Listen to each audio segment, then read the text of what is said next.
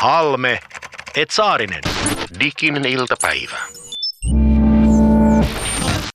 Maailma on muuttunut Jani sellaiseksi, että mä voin nyt tästä näyttää sulle esimerkiksi tämän 2019 vuoden yhden tämmöisen vuorokauteni graafina sulle ja nimenomaan stressitason. Tämä on 13. päivä helmikuuta, niin katoppas tätä graafia nyt. Tuolta lähetään, siinä on yö, niin kerro nyt mitä sä näet, miltä toi näyttää toi käyrä?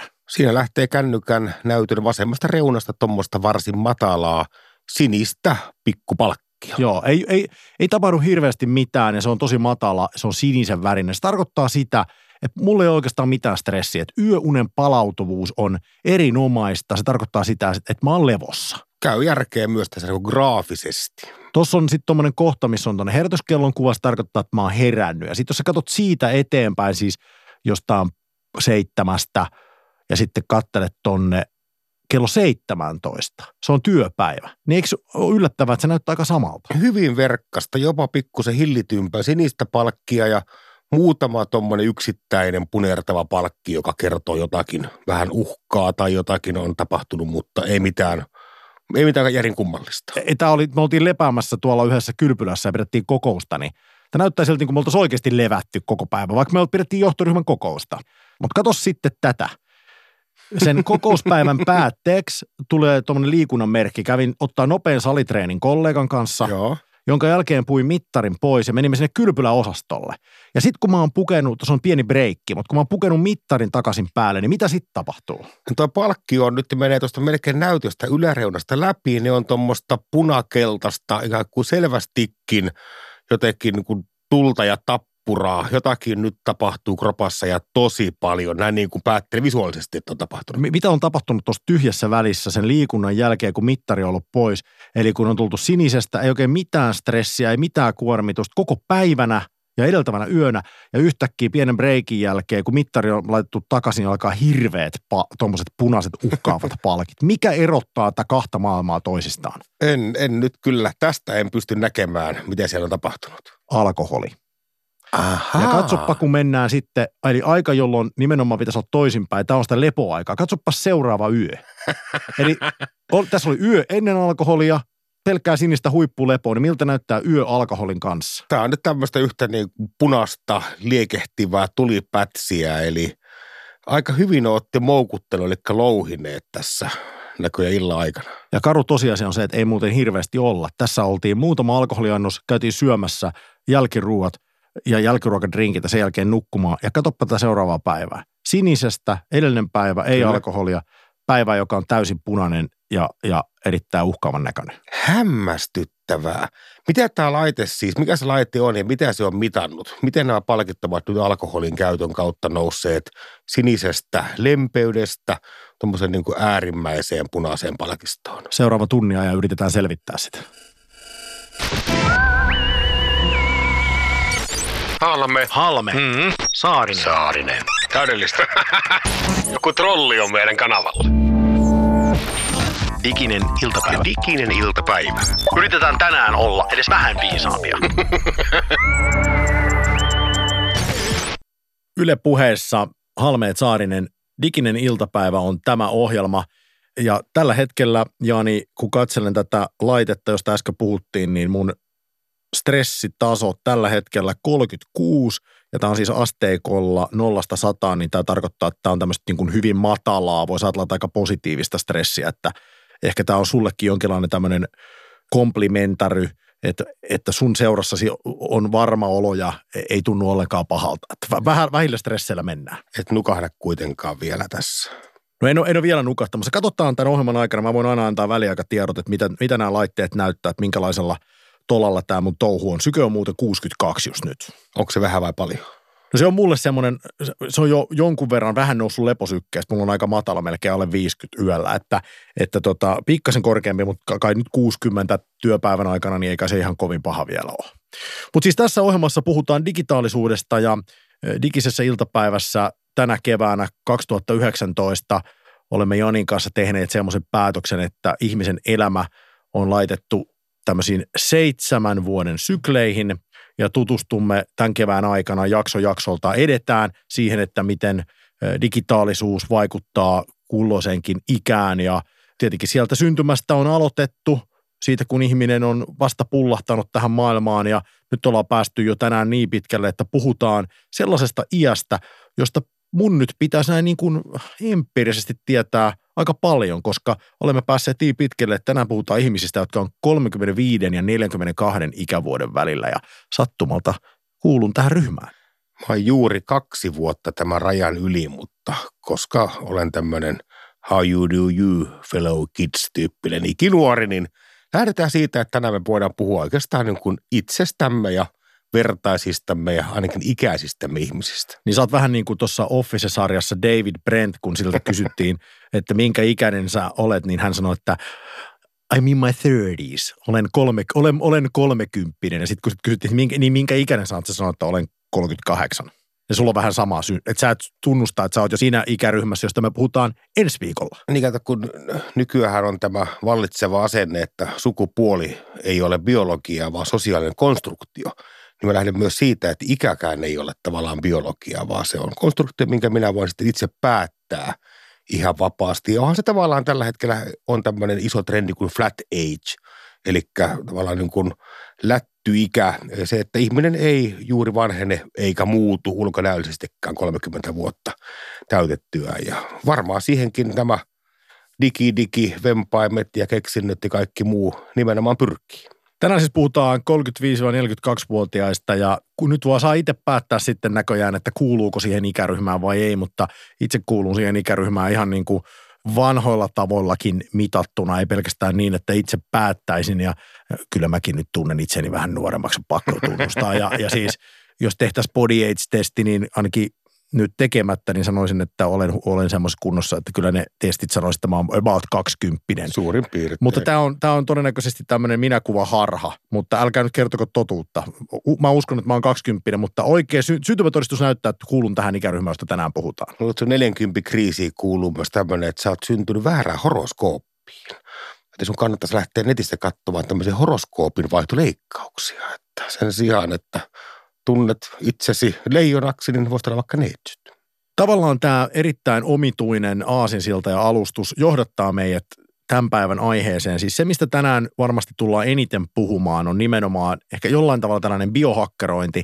Siis se, että millä tavalla erilaisia digitaalisia välineitä tänä päivänä voi jo käyttää hyödyksi siinä, että itse asiassa voi sitä omaa ikäänsä vähän niin kuin muuttaa muuttaa. Eli se, että ei alistu siihen tosiasiaan, että olen nyt 40 ja minulla on 40 vaivat, vaan, vaan itse asiassa käyttämällä erilaisia laitteita voi tuoda elämäänsä sellaista tietoa, joka voi johdattaa tekemään sellaisia valintoja, että voimme pysyä nuoreena ikuisesti, koska eikö Jani, meillä kaikilla vähän yleistään ole jonkinlainen tämmöinen ikuisen nuoruuden kompleksi. Eikö, eikö, eikö aika montaa tuotetta esimerkiksi tavallaan kuitenkin markkinoilla täyttämään sitä tyhjiötä ihmisen elämässä, että me kaikki alitajuisesti vähän vihataan sitä, että me vanhennutaan.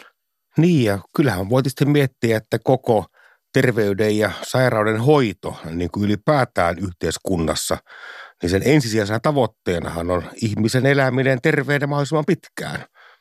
Ja tässä tärkeimmät arvot on sitten kehon ja mielen toimivuus ja pitkä elinaika ja hyvinvointi ja ulkonäkö. Että kyllähän tästä nyt niin ylipäätään – terveyden sairaanhoidossa on kyse.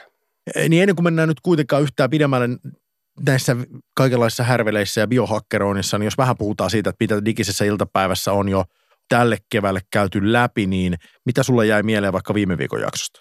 Niin viikkoista puhuttiin aika paljon, puhuttiin matkailusta ja siitä, miten digitalisaatio on muuttanut sitä ylipäätään. Matkatoimistot on nykyään dotcom-firmoja, vanhaa termiä käyttääkseni – ja puhutti paljon Airbnbistä, eli tästä vertaustaloudesta, jossa ihmiset antaa omiaan tai omistamiaan asuntoja muiden ihmisten käyttöön maksua vastaan. Ja millaisen kilpailu tilanteen se on luonut hotelleja kohtaan ja Airbnb tähän pidetään, että se on maailman suurin hotelliketju tai majoitusketju, niin on törmänneet mielenkiintoiseen ja aika vastenmieliseenkin digiongelmaan ihan tässä viime aikoina. Eli on paljastunut kohu, jota he ovat ilmeisesti yrittäneet peitellä ihan kalliidenkin PR-toimistojen avulla ja se on salakatselu.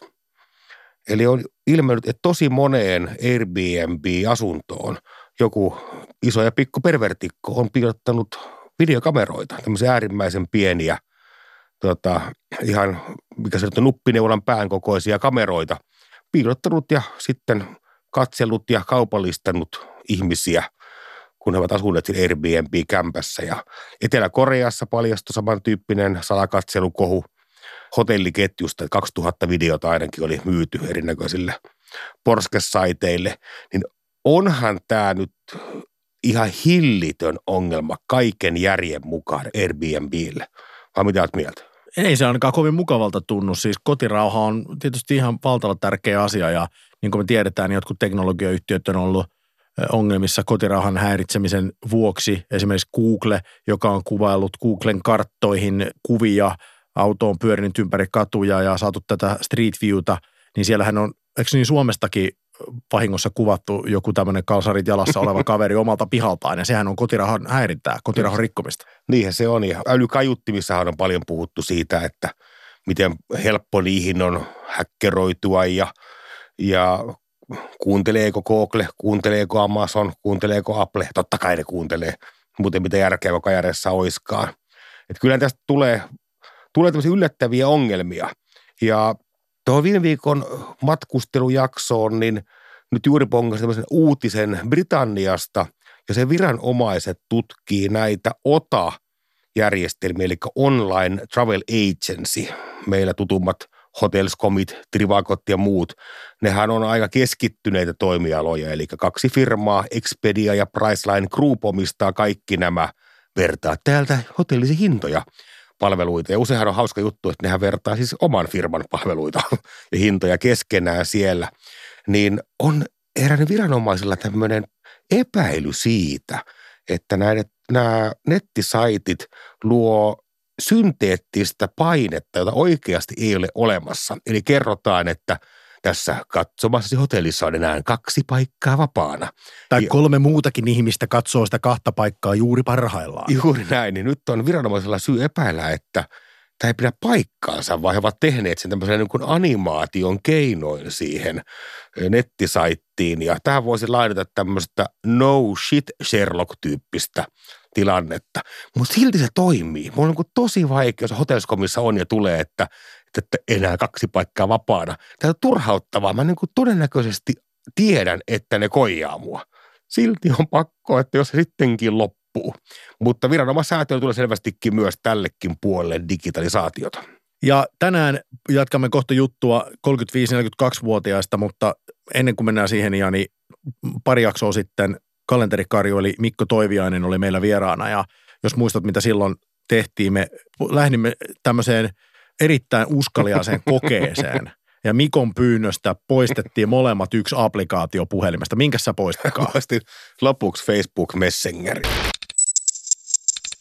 Nyt lähti MS Messenger. Mulla on vapaa olo. Olen keventynyt 10 digikiloa. Miten, mitä sitten tehdään, jos ei, mi- mihin ne ihmiset sulle laittaa viestiä? Mitä, mitä tapahtuu, jos joku laittaa sulle viestiä? Mä tiedän, että mulla on tosi vapautunut olo. Tältä tuntuu varmaan hippi, hippitosi joogaa. No miten sen on mennyt nyt sitten? No tota, vartin mä pystyn olemaan ilman sitä. Eli siis sä oot ottanut sen takaisin No käyttöön? kymmenen minuuttia. Ei, me ei mennyt varttia. Ei mä pysty olemaan ilman. Ei voi olla totta. Oliko liha ihan oikeasti siis noin heikko? No kokeile itse elää ilman Facebookia. No eihän tietenkään kokeilla. Eihän mä nyt, siis lähtökohtaisestikaan se oli ihan niin kuin todella erikoinen idea. Mä ihmettelin sitä sun rohkeutta, mutta, mutta tota, näköjään ihmettelylle oli paikkansa. Mä itse poistin ton jodelin ja en ole toistaiseksi tarvinnut. Mä luulen, että ilman tämmöistä jodelia, eli mikä se nyt on, paikannettu Suomi24.fi keskustelupalsta, niin on ehkä helpompaa. Mikkohan puhuu paljon tästä, ja kuin että fear of missing outin, jonkun tota, ohimenemisen pelosta, niin pikemminkin joy of missing out, että riemuitaan siitä, mutta mä en pystynyt riemuitsemaan siitä, että mä en saa Facebook-viestejä. Diginen iltapäivä. Miten meille taviksille käy tässä kaikessa?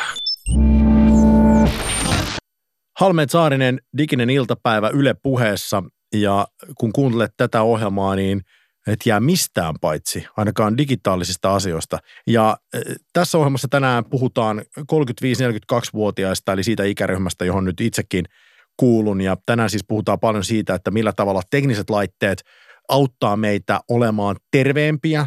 Ja siis tämmöisten erilaisten käsissä tai kaulalla tai sormissa pidettävien elektronisten laitteiden määrä on ensinnäkin kasvanut viime vuosina ihan huimasti.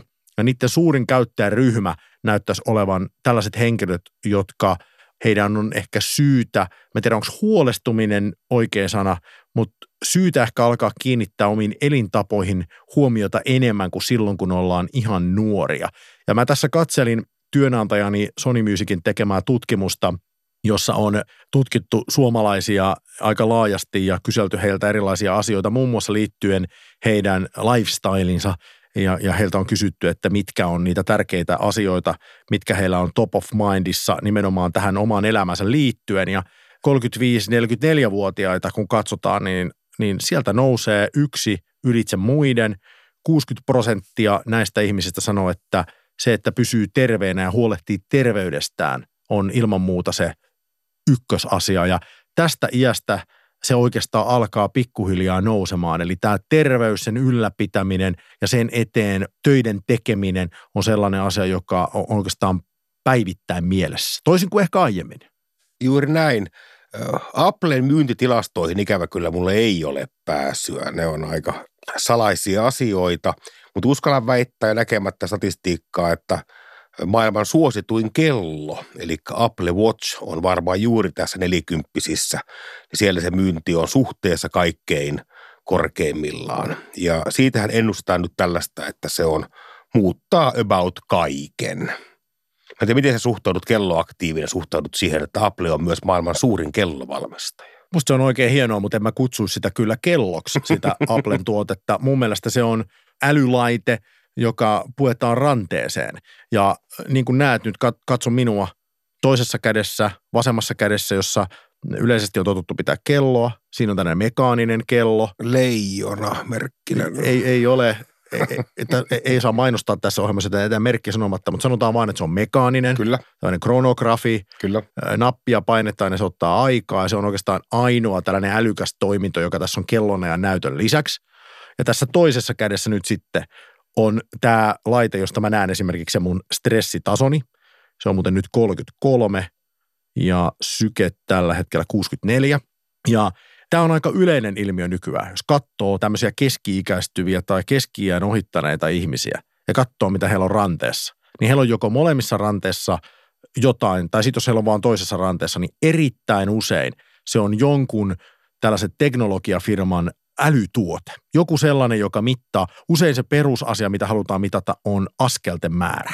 Joo, sehän Tässäkin ilmiössä ikävä kyllä eniten näkyy tämän ääripäät. Eli musta se on hivenen hupaisaa, ehkä jopa pikkusen surullista, että jossakin paloheinän yhden kilsan ladulla, niin siellä on tämmöinen kiireinen diplomi-insinööri, joka on lukenut vähän liikaa business help, self-help-kirjoja ja, ja, ja pistänyt tyylis pandeksit päälle ja ottaa tämmöisen sykemittarin koura ja lähtee pahtamaan sitä yhden kilsan latua läpi, jotta saa statistiikkaa nousuun.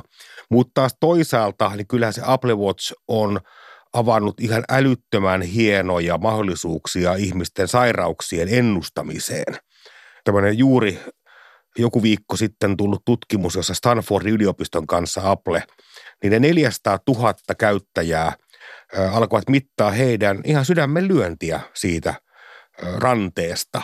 Ja pelkästään sydämen lyönnin mittaamisen perusteella he lähetti 2000 varoitusta – näiden kellojen omistajille siitä, että, että sulla on eteisvärinää sydämessä, eli korostunut sydänkohtauksen riski, niin 84 pinnaa tästä Applen pelkästään sydämen lyönnistä päätellystä matematiikasta oli oikea ikään kuin diagnoosi. Ja onhan tämä nyt tätä big dataa parhaimmillaan ja jotenkin ehkä myös kauneimmillaan. Tämä on ensimmäinen askel nimenomaan siihen, että nämä laitteet, joita me puetaan, niin ne alkaa meille varottelemaan jo hyvissä ajoin siitä, että saattaa olla joku sairaskohtaus tulossa. Eli se laite tietää mahdollisesti esimerkiksi sydänkohtauksen riskin tai pystyy paikantamaan se huomattavasti ennen, ennen kuin se aiheuttaa edes mitään sellaisia oireita, että me itse se huomattaisi. Ja tämä on tietenkin niin ihan älytön terveyshyöty, joka voidaan nähdä tulevaisuuteen. Ja, ja tällainenkin on jo mahdollista. Mutta jos mennään takaisin siihen, että mistä – tällaisten ö, puettavien laitteiden käyttö on niin kuin lähtenyt. Siellä on oikeastaan kaksi tällaista ehkä isoa asiaa, jota on haluttu tutkia. Toinen on nämä askelten määrä ja toinen on sitten, jossa muuten suomalaisetkin on ollut alun perin erittäin aktiivisia näiden tuotteiden kehittämisessä, Kyllä. sykkeen mittaaminen. Kyllä. Mutta tiedätkö, tämä tämmöinen ikään kuin diskurssi tänä päivänä, että pitäisi 10 000 askelta kävellä päivässä. Ootko kuullut tämmöistä? Näin olen ymmärtänyt, koska olen nelikymppinen mies, niin tätä asiaa ei voi välttää. 10 000 on nimenomaan se päivätavoite. Mihin se perustuu? Ei pienintä aavistusta. Mutta voisit olettaa, että se perustuu johonkin lääketieteelliseen tutkimukseen tai johonkin tämän tyyppiseen. Kyllä mä uskon vilpittömästi siihen, että jonkinnäköinen tällainen, en mä tiedä miten se oikein rakentuu sitten, mutta kyllähän tämä terveydenhuoltohan lähtee ikään kuin tämmöisistä massatutkimuksista ja sieltä annettu suosituksista, jotka koskee tavallaan koko kansaa. Hienosti, Että hienoa. Nyt lähtee, lähtee tämä rationalisointivaihe päälle. Mutta tiedätkö, tiedätkö, mihin se oikeasti perustuu? No. no joku oli Japanissa 60-luvulla muistaakseni keksinyt sen tuotteen, jonka nimi oli jotain tyyliä 10 000 askelta, kun se oli sen tuotteen mittari, joka mittasi askelten määrää.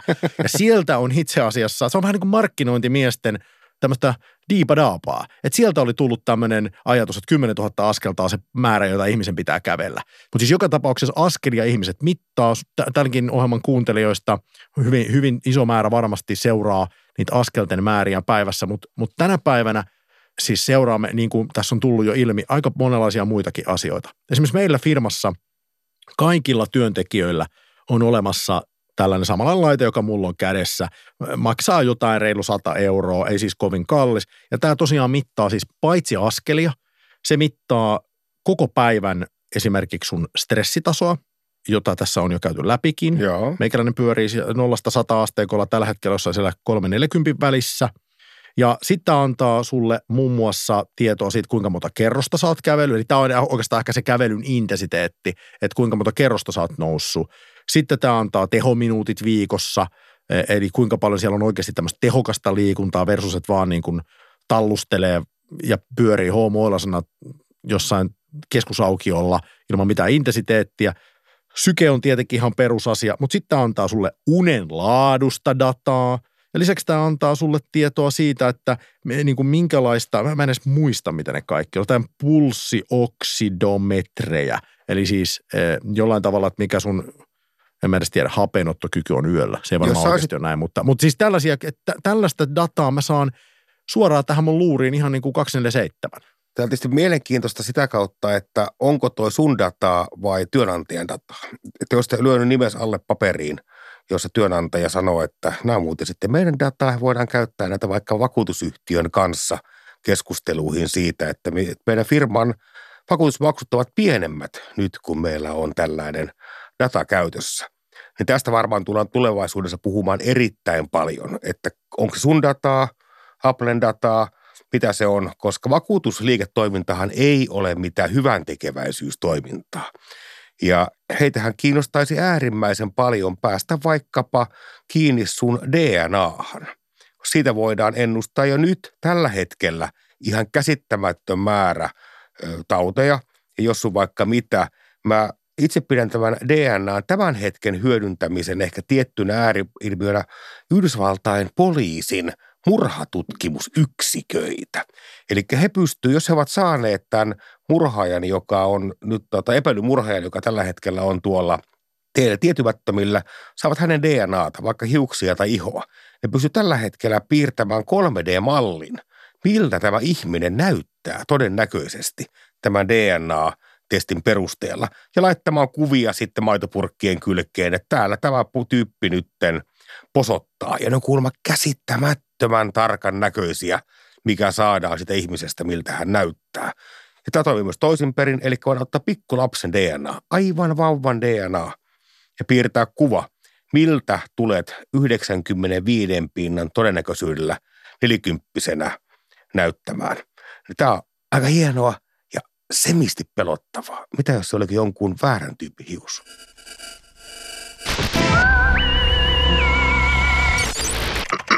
Diginen iltapäivä. On tää Amerikka. Yle puheessa Halmeet Saarinen diginen iltapäivä ja tässä ohjelmassa siis tänä keväänä jaetaan ihmisen elämä seitsemän vuoden sykleihin ja puhumme siis siitä, että digitalisaatio, mitä se vaikuttaa juuri kulloiseenkin ikään ja aina yleensä sitten joka jaksossa nousee joku teema ylitse muiden ja tänään kun puhutaan 35-42-vuotiaista, niin yksi semmoinen iso teema, jota käsitellään, on tällaiset puettavat älylaitteet ja oikeastaan vielä se, että millä tavalla niitä voi käyttää oman terveytensä parantamiseen.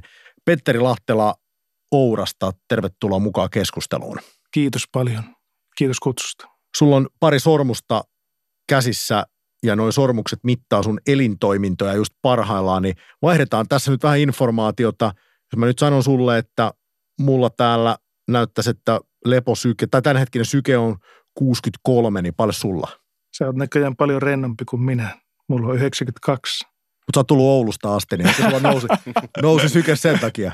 Jännittää hieman tämä teidän tilanne tässä. joo, se on ymmärrettävää. Joo, mä oon tottunut istua tässä penkissä, niin se on varmasti mulle luontavampaa. Mutta hei, biohakkerointi tarkoittaa kehon ominaisuuksien parantelua teknologian keinoin ja yleensä se käytännössä tarkoittaa omien elintoimintojen mittaamista ja seurantaa ja elämäntapojen optimointia sitten näiden mittausten mukaan. Jos mä sanon, että sä oot biohakkeri, niin oot sä biohakkeri? sanotaanko, että olen oman elämäni optimoija mieluumminkin. Biohackeri ehkä, no toki sillä on monia merkityksiä, mutta tuota, haluaisin heidätkin nähdä enemmän tämmöisenä niin oman elämän optimoijina. Tunnen paljon näitä biohackereita ja minusta se on enemmän sitä kuin mitään extremeä. Oura on siis yritys, jossa sä Petteri teet töitä ja itse asiassa sä oot perustanut yrityksen – Sulla on kaikenlaisia titteleitä, sä oot muun muassa Chief Innovation Officer nykyään. Ja tosiaan sulla on sormukset käsissä. Toi sormus on siis teidän tuote, eli, eli siis sen sijaan, että niin kuin yleensä nykyään, että laitetaan ranteeseen tämmöinen laite, niin kuin joka mullakin on, joka sitten mittaa näitä sykkeitä ja stressiä ja palautumista ja unenlaatua, niin, niin te olette ratkaissut sitä ongelmaa niin, että ranteen sijaan se mittari onkin sormessa. Joo, me silloin 2012-2013 lähdettiin niin kuin ratkaisemaan tätä ongelmaa, että millä tavalla me voitaisiin luoda semmoinen ratkaisu, joka auttaa ihmistä normaalielämän kontekstissa ymmärtämään, että mitä voisin tehdä rentoutuakseni tai palautuakseni kaikesta henkisestä ja fyysisestä kuormituksesta. Olen aikaisemmin muun muassa kehittänyt tietojärjestelmiä terveydenhuoltoon niin kuin kroonisten sairauksien ennaltaehkäisyyn ja, ja hallintaan. Ja siinä kontekstissa niin kuin hyvin selkeästi tuli ilmi se, että, että niin kuin tiedätte prediabetikkoja, jotka eivät tiedä, että heillä on diabetes. Näitä on paljon ja se, se on niin kuin räjähtävä ongelma maailmassa. Mutta nykyisellä terveydenhuoltojärjestelmällä on hyvin vähän mahdollisuuksia tehdä mitään preventiivisia asioita, jotta, ja myöskin, että ihmisillä ei ole oikein työkaluja siihen, että voisi nähdä, että miten minun kehoni reagoi minun elämäntapaani. Mitkä, Petteri, nämä keskeiset, kun itse diagnoosistahan tässä tavallaan on, on kyse, että minä saan itselleni itsestäni tietoa, jota pyrin sitten hyödyntämään joillakin tavoilla. Nämä ikään kuin uniapnean ennakkoon bongaamiset tai toisen asteen diabeteksen tietäminen ennen kuin se leimahtaa on tietysti kuin sankarillisia big data-juttuja. Mutta mitä se niin arkista hyötyä tästä jatkuvasta oman sydämenlyönnin mittaamista nyt oikein kellekin on? Se oli juurikin meidän lähtökohta, että miten tämä tuodaan niin kuin siihen normaali arkeen ja mikä on relevanttia niin kuin normaali ihmisen näkökulmasta mitata. Ja, ja kun otetaan tämä palautuminen siitä arjen kuormituksesta huomioon, niin siellä on tiettyjä biosignaaleja, jotka on niin kuin hyödyllisiä tuntea. Eli otetaan yksinkertaisimpana vaikka yöaikainen leposyke. Miten sinun sydän lyö yön aikana, koko läpi yön. Ja se yksi yksittäinen yö ei tietenkään merkkaa mitään, mutta kun saat pitkää dataa, saat viikkojen, kuukausien ja vuosien trendin siitä, että miten, miten sinun leposyke käyttäytyy, niin se kertoo jo hyvin paljon siitä, että kuinka hyvin sä palaudut. Mä tuossa ohjelman alussa aloin seuraa tätä mun stressitasoa ja mä luettelin tältä numeroita nollasta sataan, jossain 20 taitaa tämän mun mittarin mukaan mennä se raja, että alle sen on lepo ja siitä yli alkaa olla tämmöistä lievää stressiä, mutta sä sanoit mulle e, tuossa kun puhuttiin, että se ei välttämättä ole relevanttia, että ihminen seuraa tämmöisen niin kuin normipäiväsaikaa sitä stressitasoa, niin mitä sä tarkoitat sille? No nythän on niin, että mehän, meidänhän täytyy olla se tietynlaisessa stressitilassa noin niin kuin fysiologisesti, jotta me suoriudutaan niistä päivän askareista. Eli me ei voi olla koko ajan siinä rentoutuneessa tilassa, vaan, vaan jos ajatellaan vaikka usein Bolt sen lähtöviivalla, jos mitataan fysiologisesti, niin on todella iso stressipiikki. Mutta ilman sitä hän ei pysty ottaa kehostaan irti kaikkea sitä, mitä tarvii. Että nythän on niin kuin, se, se niin kuin, me nähdään asia niin, että se akuutti stressi ei ole ongelma, kunhan sinä palaudut siitä. Ja, ja nimenomaan pitkänä datana ajatellen, että, että jos sä seuraavana yönä palaudut sen päivän kuormituksista, niin silloinhan ei, se ei ole ongelma. Että se on minusta tärkeämpi saada kiinni, tämän, että ei pääse pitkittymään se epätasapaino, joka syntyy siitä päivittäisestä kuormituksesta. Joo, siis sykemittarit, jotka on niitä puettavia laitteita, jotka on varmaan suomalaisille kaikkein tutuimpia, niin niissä on ollut tavallaan aina vähän semmoinen erikoinen lähtökulma, että aika harvalle peruskuntoilijalle sillä, on merkitystä, että mikä se mun just nyt se syke on. Kun sä tiedät, että, että kun sä lähdet liikkeelle, että alkaako hiki tulla, ja silloin voi yleensä aina sanoa, että okei, tämä on varmasti ihan positiivista mun keholle. Mutta tähän asti sen oman palautumisen mittaaminen on ollut tosi hankalaa. Ja nyt yhtäkkiä meillä on kauppoja hyllyt täynnä laitteita, joilla itse asiassa me voidaan mitata palautumista – mitä sä luulet, että kumpaa tämä tekee? Tietysti tyhmä kysy sulta, koska mä tiedän sun vastauksen. Mutta kumpaa tämä tekee? Tekeekö se ihmisistä parempia vai huonompia? Voiko olla mahdollista, että ihmiset alkaa stressaamaan sitä, että ne yhtäkkiä tajuukin, että niillä on huono palautuminen ja, ja se meneekin toiseen äärilaitaan, että ne pelkää laittaa sitä laittaa päälle, kun ne pelkää sitä, että mitä jos ne ei palaudukaan riittävän hyvin. En oikeastaan näe tällaista ongelmaa ollenkaan, vaan pikemminkin päinvastoin, että, että sellainen ihminen, joka vähänkään on halukas ottaa vastuuta niistä omista valinnoistaan omassa elämässään, niin hän alkaa niin kuin saada sellaista tavallaan itsereflektion kautta semmoista vahvistusta sille, että hei, että ei minun tarvikaan koko ajan puskea. Ei ole tarkoituksenmukaista, että minä koko ajan pusken, vaan minun on lupa ottaa tällaisia niin kuin lepohetkiä ja myöskin niin kuin höllätä välillä. Ja se, se on niin ollut sellainen, niin kuin, joka tuntuu olevan semmoinen hyvin vapauttava asia sitten, kun alkaa oivaltaa, että no itse asiassa ei tämä nyt niin suurta muutosta tarvitse. Ei minun tarvitse valtavaa elämänmuutosta tehdä, vaan niin ottaa pieniä hetkiä siihen päivään ja, ja valmistautua sitten yöhön tietyllä tavalla, jotta se yö on sitten palauttavampi. Miten pärjäätte taistelussa vaikka Applea vastaan, joka mittaa tismalleen samoja asioita? No meidän etuna on ehkä se, että me ollaan alusta lähtien keskitytty tiettyihin, me kutsutaan niitä use caseiksi, eli niin kuin käyttötapauksiin, jotka on erittäin merkityksellisiä käyttäjille. Ja me ollaan oltu uskollisia niille käyttötapauksille. Applella on tietysti se haaste, että heillä täytyy sisällyttää siihen kelloon valtavan paljon kaikenlaista. Ja itse asiassa sormesta, kun me pystytään mittaamaan suoraan valtimoista, niin me saadaan niin kuin se pieni akkukapasiteetti optimoitua niin, että akku kestoon viikon. Sor, näin pienen neljä grammaa painavalla sormuksella voidaan viikko mitata ja sitten tunti ladata ja niin edelleen.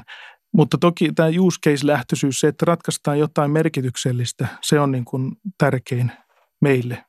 Fokus säilyy siinä, mikä on käyttäjälle tärkeää. Miten lääkärit ja ehkä muu tämmöinen virallinen terveydenhoito ja huolto, joka on ollut siellä korkeissa linnakkeissa mahtavina muhkeine palkkoineen ja ovat olleet pelättyjä auktoriteetteja.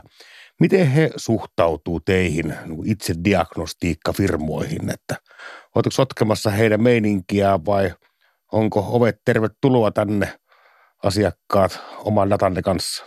No itse asiassa me ollaan tehty läheistä yhteistyötä tällaisten asiantuntijoiden kanssa oikeastaan ympäri maailmaa, pääosin Amerikassa ja ja meille kyllä on ollut ovet auki koko ajan, koska se on aika intuitiivinen asia monelle anatomiaa ja fysiologiaa tuntevalle lääkärille, että, että itse asiassa no, pulssioksimetriähän käytetään sairaalassa ja tämä nyt ei ole kaukana siitä tavallaan mittausteknologisesti. Niin, ja myöskin tämä käyttömukavuus yhdistettynä niihin signaaleihin, että jos sormus mittaa EKG-tarkkuudella sykkeen sykevaihtelu ja se mittaa kuumemittarin tarkkuudella kehon lämpötilan muutokset yöajalta, niin – ne on kaikki semmoisia, niin kuin kutsutaan vital signs, sellaisia kehon signaaleja, joilla lääkärit ymmärtää, mikä sen merkitys on, jos sä saat pitkänä datana sitä. Että, ja sitten kun siihen lisätään nämä johdannaiset, unenlaatu, aktiivisuus ja tällaiset, niin, niin yllättäen se onkin hyvin merkityksellistä ja, ja, ja se voi tuoda lisäarvoa myöskin tähän niin kuin nykyiseen terveydenhuoltomaailmaan.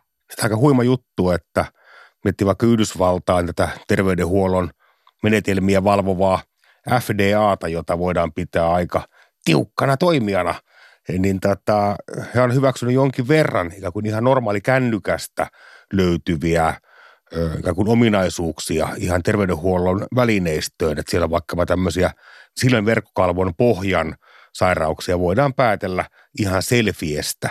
Ja nämä on mennyt läpi sitten tämmöisen isojen tarkastusten ja huima juttu on se, että saattaa olla, että sulla sormessa ja mulla taskussa on tekniikkaa, joka on kehittyneempää terveydenhuollon tekniikkaa kuin mitä käytetään huippusairaaloissa, koska se on vaan neljä vuotta vanhaa tekniikkaa, mitä heillä siellä on.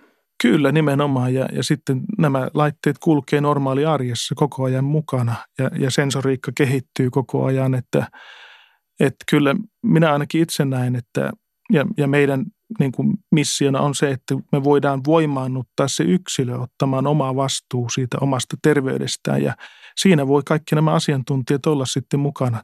Meillä on hyvin paljon lääkärikäyttäjiä, jotka käyttää meidän sormusta nimenomaan asiakkaidensa kanssa. Varsinkin Amerikassa on useita näitä toimijoita. Ikinen iltapäivä. Eli kun ihmisen itse mittaaminen on yksi puoli asiaa, että laitteet kerää tätä dataa. Mutta toinenhan on toki sitten tämän tiedon vertaaminen vaikkapa joihinkin terveydenhuollon tietokantoihin. Ja yksi tämän ison niin digitalisaation iso asia on avoin data. Niin mitä olet mieltä, pitäisikö tämmöisen, kun meidän yhteisistä verorahoista aikaan saadut lääkärien käyttämät tietolähteet, niin tuoda avoimen datan piiriin, jolloin meillä voitaisiin vertailla vaikkapa näihin lääketieteellisiin tietokantoihin itse kerättyä dataa? No kyllä, minä näkisin, että datassa on voimaa tuossakin suhteessa, että on markkinoilla nyt jo toimia tämmöinen kuin äh, Human Longevity Inc. Ja siellä yhdistetään nimenomaan kaikki mahdolliset lääketieteelliset mittaukset, tavallaan mitä sormuksesta saa ja mitä, mitä muista laitteista saa sellaista dataa, joka, joka antaa pitkäaikaisen näkymän. Kun yleensä ne on aina one shot, eli niin kuin yksittäinen mittaus, jos otetaan joku verikoe tai joku kuvaus, niin se kertoo siitä hetkestä. Mutta miten saadaan se pitkä näkymä, että miten sairaudet kehittyy ja miten erilaiset asiat kuormittaa kehoa ja mieltä siinä normaali arjessa. Niin minusta siellä on niin kuin voimaa, jos tätä dataa yhdistetään merkityksellä tavalla. Sä sanoit, Petteri, tuossa, jos mä oikein kuulin jossain kohtaa, että, että tuo sormus, mikä sulla on sormessa, mittaa EKG-tarkkaa niin kuin sydänkäyrää. No, se on 99,9 prosenttisesti. Mutta aika lähellä ja sanotaan, että varmaan ollaan aika pian siinä, että voi sanoa, että se on ihan yhtä tarkkaa. Kyllä, kyllä. Niin eikö tämä ole just aika hämmentävää, että jos sä meet nyt sinne lääkäriin ja ne mm. ottaa susta EKG, mm. niin paljon ne nyt normaalisti sitä ottaa ehkä viisi sekuntia tai jonkun tämmöisen pätkän. Se on kuitenkin hyvin lyhyt yleensä. Kyllä. Semmoista pitkäaikaisseurantaa tehdään äärimmäisen harvoin, koska se on, se on hankala toteuttaa. Niin siis tämähän kertoo aika hienosti tästä muutoksesta, jonka nimenomaan nämä uudet laitteet ja uusi tekniikka mahdollistaa, että kun aikaisemmin otettiin erittäin lyhyt muutama sekunnin pätkä ja sekin oli aika kallista, vaati erikoisoperaatio lähetteen ja sitten vielä aika paljon rahaa ja välttämättä, jos sulla oli joku ongelma sydämessä, niin se, se ei todellakaan aina osu siihen viiteen sekuntiin. Nythän meillä on aika monella jo laitteet käsissä, jotka antaa tämän pitkäaikaisdatan ja, ja ikään kuin siinä mielessä niin, niin onko se EKG kohta ihan turha, eikö tästä tarvitse lääkäriä enää mennä ollenkaan? Niin, se tietenkin on, että mitä diagnoosimenetelmiä tarvitaan sitten, että minusta nämä niin kuin yhdistelmänä toimii hyvin. Eli lääkäri, joka tekee sen EKG, niin olisi hienoa, jos hänellä olisi käytettävissä pitkäaikainen data sitä ennen ja sitten kun tehdään joku niin kutsuttu interventio, eli määrätään vaikka jotain lääkettä, niin seurattaisiin sitten sen jälkeen taas sillä laitteella, joka pystyy siinä normaaliarjessa mittaamaan, että mikä, miten se keho tähän reagoi. Verenpainelääkkeet voi aiheuttaa esimerkiksi, että jos ei se sovi henkilölle, niin rytmihäiriöitä. Tai ne voi vaikuttaa unenlaatuun ratkaisevasti tai jotain muuta. Ja taas unilääkkeet esimerkiksi, tietyt lääkkeet, niin ne voi hävittää syvään unen tai ne voi hävittää remunen. Eli tavallaan se pitkäaikaisseuranta on aika tärkeää. Että minusta se, se yhdistelmä on tärkeä. Mutta jos ohjelman alkuun katsottiin Tomin Lapin reissun dataa ja se näytti aika hurjalta, että jo hänen mukaansa muutama hassu jaloviina hömpsy sai seuraavan yön unen siellä aivan sekaisin ja mittarit hehkui punakeltaisena siellä. Eli viinaa huono juttu. Mitä muuta, stressi varmaan, työpaineet huono juttu. Mitä muuta me tiedetään? Mä liitän Ouran tosi paljon uneen ja sen mittaamiseen. Niin mitä tämmöisiä niin kuin pro-tipsejä me nyt voitaisiin tietää, että mikä tuo hyvän unen ja toisin perin, mikä vaikuttaa suoraan unen heikkoon laatuun? Jos sitä unta haluaa lähteä parantamaan, niin yksi kaikkein tärkeimpiä asioita on konsistenttius, eli se, että säännölliset rytmit – me ollaan nyt maailmanlaajuisesti nähty meidän käyttäjien datasta, anonymisoidusta datasta, että kahden ja puolen vuoden ajalta, kun katsotaan sitä rytmiä, niin tosi mielenkiintoisesti näkyy, miten kesäaikana ollaan rennompia leposykkeet on alempana, mutta siellä näkyy tämmöinen viikkorytmi, että viikonloppua kohti stressitaso nousee ja sitten vähän kupitellaan ja, ja sitten tuota, viikonloppu onkin kuormittavampi lopulta sitten, eli palautumista ei tapahdukaan. Ja, ja tuota, tämä social jet lag on toinen, eli viikonloppuna mennään myöhemmin nukkumaan, herätään myöhemmin. Se niin kuin saa aikaan sen, että esimerkiksi leposyke on arkenakin koko ajan koholla verrattuna niihin ihmisiin, joilla on niin kuin, säännöllinen rytmi.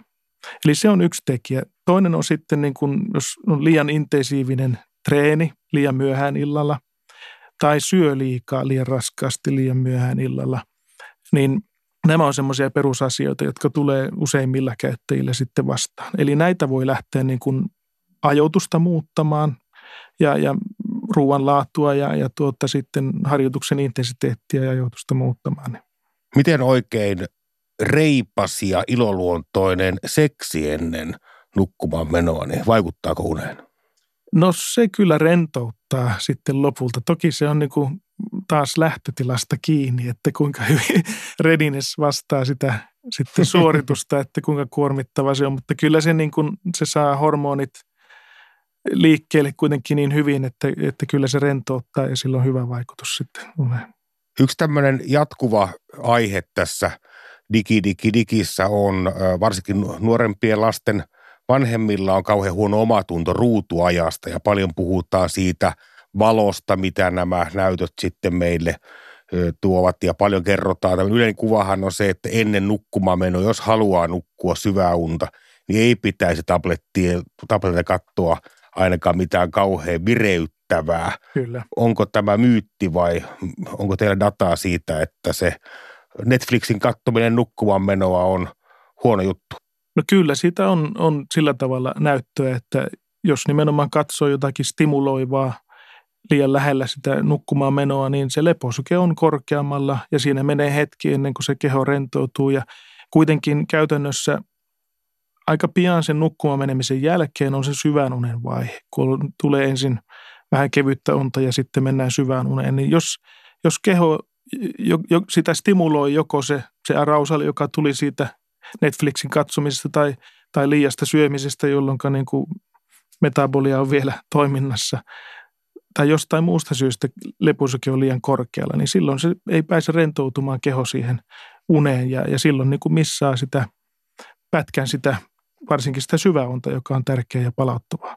Ja yleensä se ongelma, niin kuin älylaitteesta tiedämme ja esimerkiksi oppimistuloksista, niin ongelma tietysti on se, että vaikka hyvää hyvyyttä ajattelisit, että nyt menenpäs katsomaan tonne – tämän yhden asian vielä just ennen kuin lähden nukkumaan vaikka tuolta joltain mediasivustolta, että sieltähän ei voi tulla mitään sellaista, joka pilaa mun yöunet, niin ongelma on se, että se notifikaatio Facebookista tai sähköpostista on liian lähellä ja yleensä sitten kun hairahtuu sinne, niin, niin pahimmillaan se yö on pilalla siksi, että sieltä tulee joku niin henkisesti kuormittava asia, että siitä ei toivu seuraavaa kuuteen tuntiin. Kyllä, näin se on ja se henkinen kuormitus, tavallaan niin kuin voi ajatella sitä nukkumaan menemistä niin, että puhdas omatunto on paras tyyny. Ja tavallaan siinä suhteessa myöskin niin kuin sellainen rentoutunut mieli on niin kuin hyvä peitto, että ei ole riidoissa puolison kanssa tai, tai ei ole mistään kahnausta tai just tuomasta, joka haastaa työn kautta tai jostain muusta tulee, joka, joka jää mieleen pyörimään. Silloin menee ne ensimmäiset tunnit siitä unesta kyllä aivan pilalle. Teidän oululainen Oura-keksintö tuli aika monille tutuksi – siitä, että itse prinssi Harry tuolta Iso-Britannian kuningas huoneelta oli valokuvassa bongattu tämä sormus sormessaan. miltä se tuntui, kun näki maailman lehdistön sekoavan omasta keksinnöstä sillä, että se on yhden maailman kuuluisimman nisäkkään sormessa?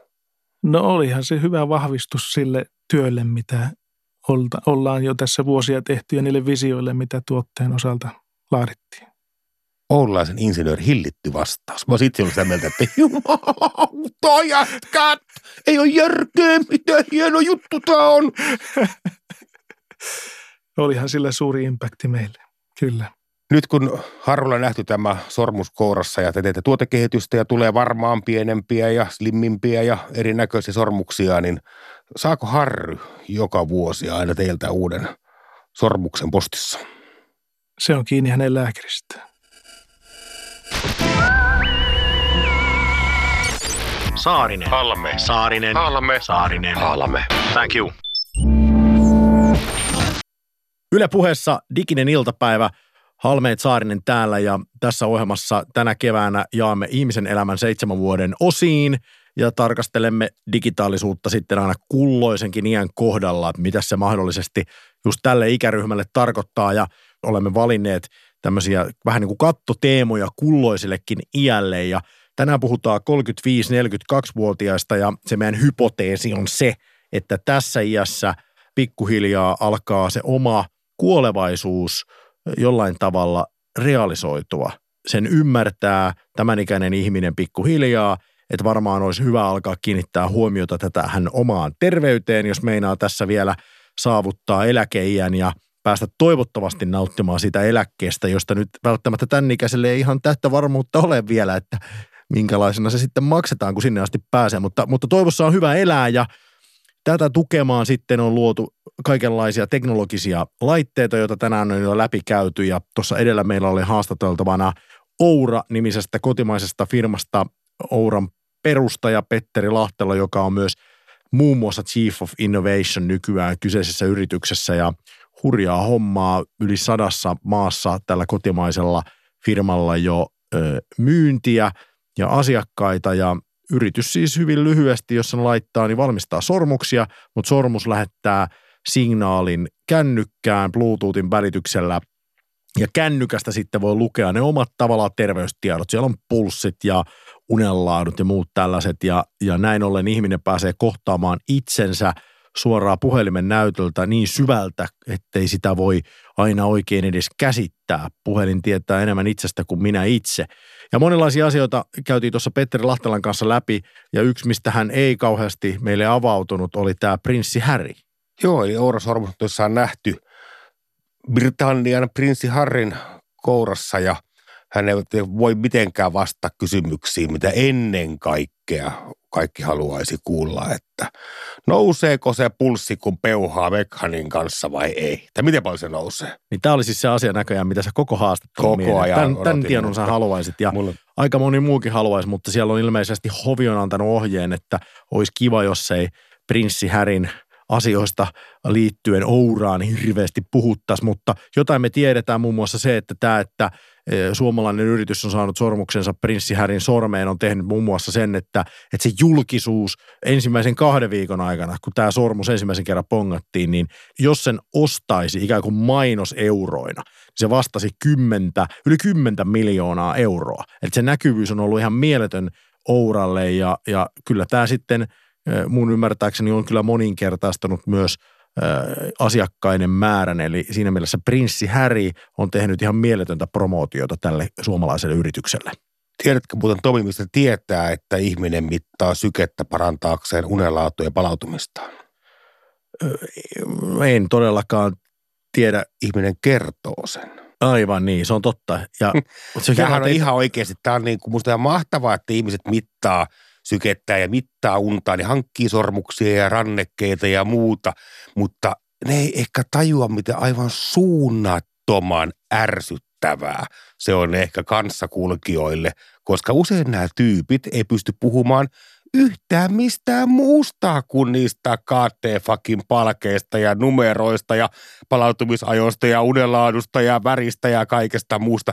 Jättäkää joskus nämä tieto itsellenne Kaikesta päätellen, Jani, sä et hirveästi mittaile sun elintoimintoja. Kyllä mittailen mun askelia tästä kännykästä. Että kyllähän tämä kaikissa nykypuhelimissa on tämä health-ominaisuus. Sieltä askelia mä siellä No hei, mittaan. älä laita puhelinta pois. Tässä on nyt kaikki muutkin jakanut Mäpäs tietoja näistä tästä. applikaatioista. Niin Mä kat- askelta nyt on tälle päivälle Mä kertynyt? tulin tänne tuolta kokouksesta Isorobalta, saavuin tänne meidän studiolle tämmöisellä Voi-nimisellä sähköyhteiskäyttöpotkulaudalla, joka aktivoidaan omalla kännykällä.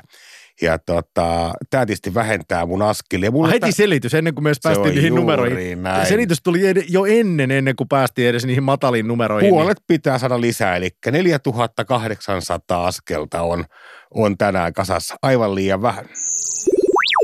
Yle Puhe. Diginen iltapäivä. laitteita ja applikaatioita meillä alkaa olla vaikka kuinka paljon, josta me nähdään tätä omaa terveyttämme ja niin kuin tuossa tänään jo puhuttiin, kun Petteri Lahtela Ourasta oli vieraana, niin tietysti tämmöinen standardointi on jollain tavalla aika oleellista, että se data, mitä me itsellemme saataisiin, että se olisi jollain tavalla luo, luotettavaa, koska tietysti eh, tässä on jollain tavalla olemassa tietysti tämmöinen pieni pelko, että kun ihmiset nyt näkevät kaikenlaista diagnostiikkaa itsestään, niin se, että kuinka hyvin sit lopulta eh, se data ohjaa meitä tekemään oikeita valintoja. Silloinkin, kun se data on ihan oikeaa, totuudenmukaista, niin on tietysti olemassa iso riski, että se tulkinta, ne teot, joita sen pohjalta tehdään, ei välttämättä aina ole oikeita, mutta saatikaan silloin, jos se data ei ole oikeaa. Kuinka paljon tässä ihan oikeasti kannattaa vuonna 2019 laittaa niin kuin omaa hyvinvointiaan, tulevaisuuttaan ja päätöksiä omasta hyvinvoinnistaan nyt sen laitteen varaan. Et kyllä mä omalla kokemuksella just siihen perusteen, että mun laite näyttää, että mä nukun rem-unta sohvalla, kun mä katson telkkaria, niin, niin kyllä mun täytyy sanoa, että en mä ihan sataprosenttisesti si- sitä niin kuin luotettavana pitäisi. Mutta kyllä mun täytyy sanoa, että kun tänään on puhuttu vaikka siitä, että miten alkoholi vaikuttaa palautumiseen, Kyllä. niin mulla on, mulla on kokemusta siitä first beat-mittauksesta. Siinä näkyy ihan selkeästi se, miten alkoholi pilaa yöunen ja palautumisen. Ja nyt sitten tämä laite, joka mulla on kädessä, joka muuten pohjautuu hyvin samanlaiseen mittaukseen. First Beatissä mitataan suoraan tuosta rinnasta. Sitä sykettä on semmoinen laite, se on vähän niin kuin hevimpi versio mittauksesta. Mutta kyllä tämä puettava laite myös ihan yhtä hyvin näyttää se, että se palautuminen kyllä menee pilalle. En mä uskalla sanoa, pitääkö ne luvut ihan tarkalleen paikkansa, mitä mulle annetaan, mutta sanotaan näin, että kun mä katson sitä punaista palkkia puhelimen ruudulla siitä mun palautumisesta ja katon aamulla peiliin, niin kyllä ne jollain tavalla aika synkassa on. Kyllä mä tohon mä uskon aivan täysin, että tossa on selvä yhteys. Mutta silti mä, vaikka olenkin optimistinen luonne, niin toki on myös hyvä muistaa, että tämä itse diagnostiikka avaa mahdollisuuksia myös tämmöiselle uudelle digipuoskaroinnille. Se, että ihmiset tekee oikeista numeroista väärää analyysiä. Et hyvä muistaa, että korrelaatio ja kausaliteetti ovat kaksi tyystin eri asiaa. Pitää olla vaan kauhean kauhean varovainen, että tämmöinen uuden ajan uskomushoidosto ei ikään kuin pulpahda jotenkin pintaan, että tehdäänkin johtopäätöksiä, että kappas keppas, että tämä hopeavesihän vaikuttaa tosi hyvin tähän mun uneeni. Ja sitten aletaan taas litkiä jonkinnäköisiä kummallisia, tuota, jopa hengenvaarallisia myrkkyjä itseensä. En tiedä, mitä on tapahtunut, mutta tällä hetkellä näyttää sitä mittarin mukaan, että mulla on tämän lähetyksen korkeimmat stressitasot just nyt tällä hetkellä. Mistä se johtuu? Onko tämä luopumisen tuskaa, kun tämä ohjelma kohta loppuu ja mulla alkaa stressaa jo se, että, että mä joudun lähteä tästä pois. Syke on muuten 62, että ei nyt kovin korkea. Sä tiedät kyllä, mistä se johtuu, ja se johtuu sitä vääjäämättömästä tosiasiasta, että hetken kuluttua vuorossa on Kivaa. Vai kauheaa? Tomi, tämän ikäisten miesten ehkä yksi isoimpia ongelmia on erittäin väkevä testosteronin eritys ja se johtaa taas siihen, että ihminen kaljuuntuu.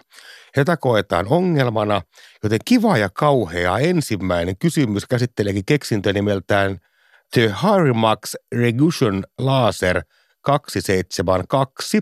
Ja tämä on siis äh, kaljuuntumista lasersäteillä hoitava lippalakin näköinen laite, jolla sä et jää kiinni siitä, että sun kaljuuntumista hoidetaan laasereilla. The Hairmax Rego MD Laser 272 kivaa vai kauheaa? Toista nyt vielä kerran sen laitteen nimi. Se on musta parasta tässä. The Hairmax Rigo uh, Laser 272. Jos tarkkoja ollaan, niin kysymyksessä on uh, conveniently fits in the cap. Joo, siis laaserit, jotka ehkäisee kaljuuntumista. Uh, ne parantaa sitä, jos ajatellaan, että tämä nyt koetaan sairaudeksi. Ai niin, niin, että on jo kaljuuntunut. Ja On jo kaljuuntunut. Kasvaako hiukset päähän, jos laittaa tuolla? Onko se niinku tuotelupaus? Sal- saletisti kasvaa. Ja mulla on, siis nykyään kun näitä geenejäkin voi tutkia, niin mä en ole lähettänyt omia geenejäni minnekään toiselle puolelle maapalloa analysoitavaksi, mutta mä veikkaan, että jos mä laittaisin, niin sieltä tulisi kyllä kauhea lista kaikkia sairauksia, mitä mulla on, mutta mä luulen, että yksi, mitä sieltä ei tule, on toi kaljuuntuminen, koska sitä meillä ei ole suvussa, joten mulle tämä asia ei ole millään tavalla niin kuin kovin tuttu, ja mä luulen, että tuommoista lakkia mä en tarvitse, mutta siis on, on toi niin älyvapaa toi nimi, se on suora, vähän niin kuin suoraan jostain paluu tulevaisuuteen leffasta, että siis ihan ehdottomasti mun mielestä toi pitäisi laittaa niin kuin kaikille 40 miehille pitäisi postittaa Suomen valtion rahoilla toi laite, siis toi on ihan puhdasta neroutta. Tämän päivän toinen kiva ja kauhea kysymys on, tämäkin on Kickstarter-tuote, muistaakseni 16 dollaria maksaa siellä Awake-niminen älyhiusharja. Eli se on Kaljuutuneille, jo kaljuutuneille miehille. päinvastoin, päinvastoin. Tämä on ehkä naisille suunnattu ainakin näiden videoiden perusteella. Eli tässä on tämä ladattava hiusharja, joka pannaan päälle ja se on ihan normaali äänetön harja, mutta se lähettää 6 miljoonaa negatiivista ionia minuutissa sun päähän. Ja nämä negatiiviset ionit neutralisoi positiiviset ionit, joiden hiukset on täynnä, ja ne myös samalla tiivistää hiusten kynsinauhan johtavat pehmeämpiin hiuksiin. Awake älyhiusharja, joka lähettää sun tukkaan 6 miljoonaa negatiivista ionia minuutissa. Tomi Saarinen, kivaa vai kauheaa? Toi spiikki oli suoraan kuin jostain sellaisen, tiedätkö, maskaran mainoksesta, jossa se ihan selkeästi se tuotteen valmistaja itsekin tietää, että tämä on oikeasti niin kuin värjättyä vettä, mitä me ollaan pullotettu tämmöiseen pieneen pulloon, ja sitten me pyydetään siitä 45 euroa ja sanotaan, että sun silmäripset kasvaa, kun me laitetaan tätä sulle vähän tonne. Se oli niin harhaan johtava toi myyntispiikki, että mä luulen, että tosta pitäisi joku, mä luulen, että tuolla äkkiä pääsee johonkin käräjäoikeuteen ja vastaamaan tekosistaan, että, että tota, sano vielä uuden, 16 euroa ja 16 miljoonaa negatiivista neuronia tulee päähän. Ionia. 16 miljoonaa negatiivista ionia 16 eurolla. Mua ainakin kiinnostaa tämä. Mä haluaisin tavallaan joskus kokea, miltä se näyttää, kun jotenkin sähkö ja hiukset yhdistyy. Mä en osaa sanoa tästä tuotteesta nyt oikeastaan mitään, kun toi oli niin kryptinen toi koko homma, mutta, mutta mä sanon vaan, että sulla on Jani kauhean kiva tukka. Kiitos.